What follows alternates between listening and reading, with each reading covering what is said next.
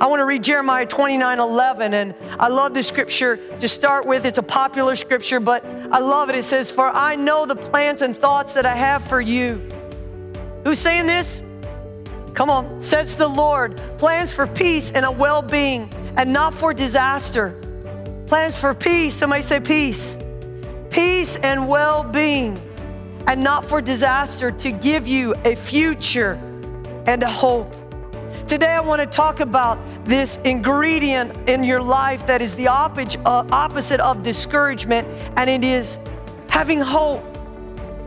That word is this I have given you a future and a hope. The word hope means this.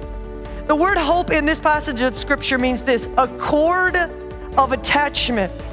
And I want to use this as an analogy as we go through these things of how you can have hope in a hopeless or discouraging time or season or even moment of life.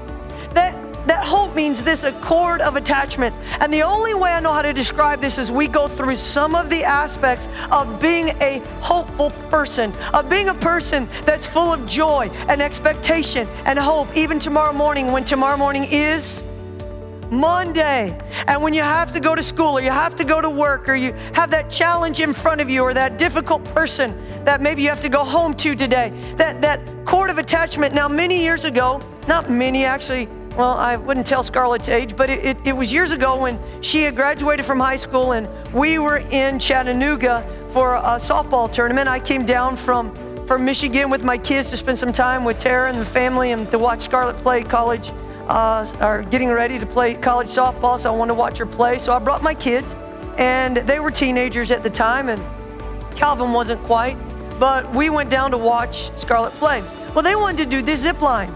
They, they were just like, let's do this zip line, mom. And I'm like, well, sure, that, I'm great. Let's go do it. And we were trying to occupy some time in between uh, the games. And so we went to Lookout Mountain. They, they have this zip line course.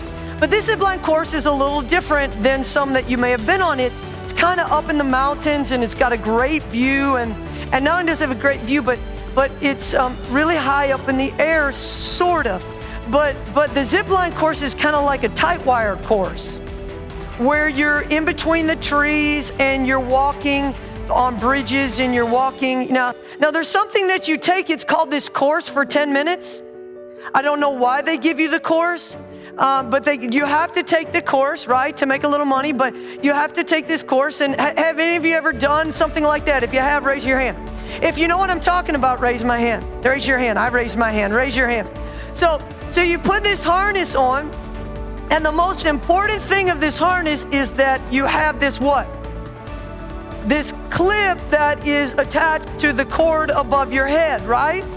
And so they're showing you, they say, don't ever what? Detach the clip. You know, several stories up in the air.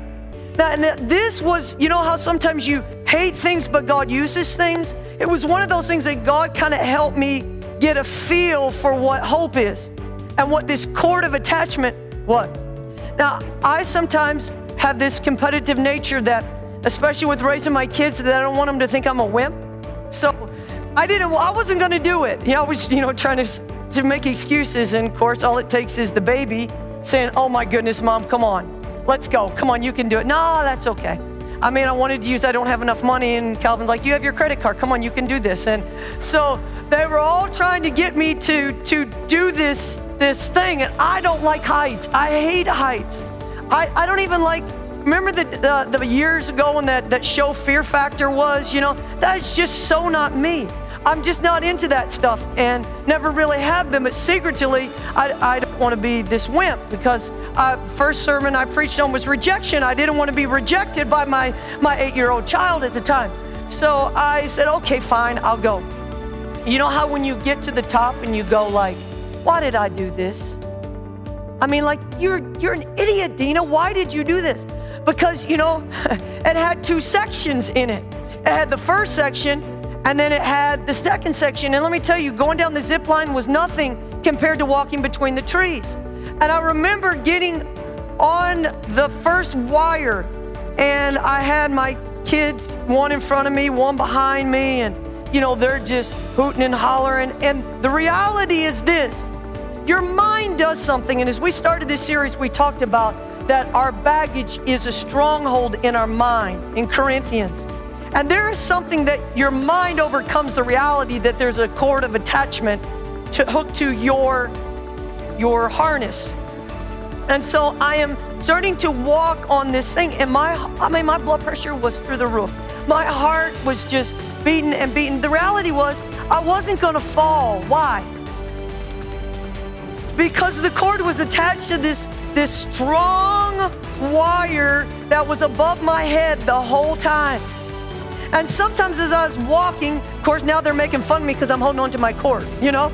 I, but I couldn't balance very well. And I remember as we were going through the course, I, I, we went down the zip line and I, th- I knew it wasn't over because I had watched enough people in front of me know they had to go back up again. And I was like, you know, my kids like, yeah, and I'm just slowly trying to walk my way through and fear and discouragement and there was this storm coming. You know, it just did all of it. And the instructor's like, "Come on, we gotta, we gotta get off of this." And I'm like, going, "Jesus, you could come right now, and it'd really be okay with me."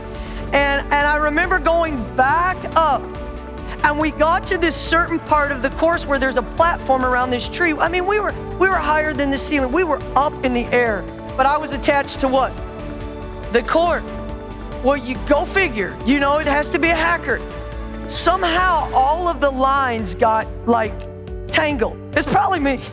and and the instructor had to come back and we were around this big tree and around this platform and he goes, I, I'm sorry, but I'm gonna have to do this. I'm like, what? He's like, I'm gonna have to detach your cord. I'm like, you're gonna get fired. He goes, well, you ain't coming down. They're all tangled.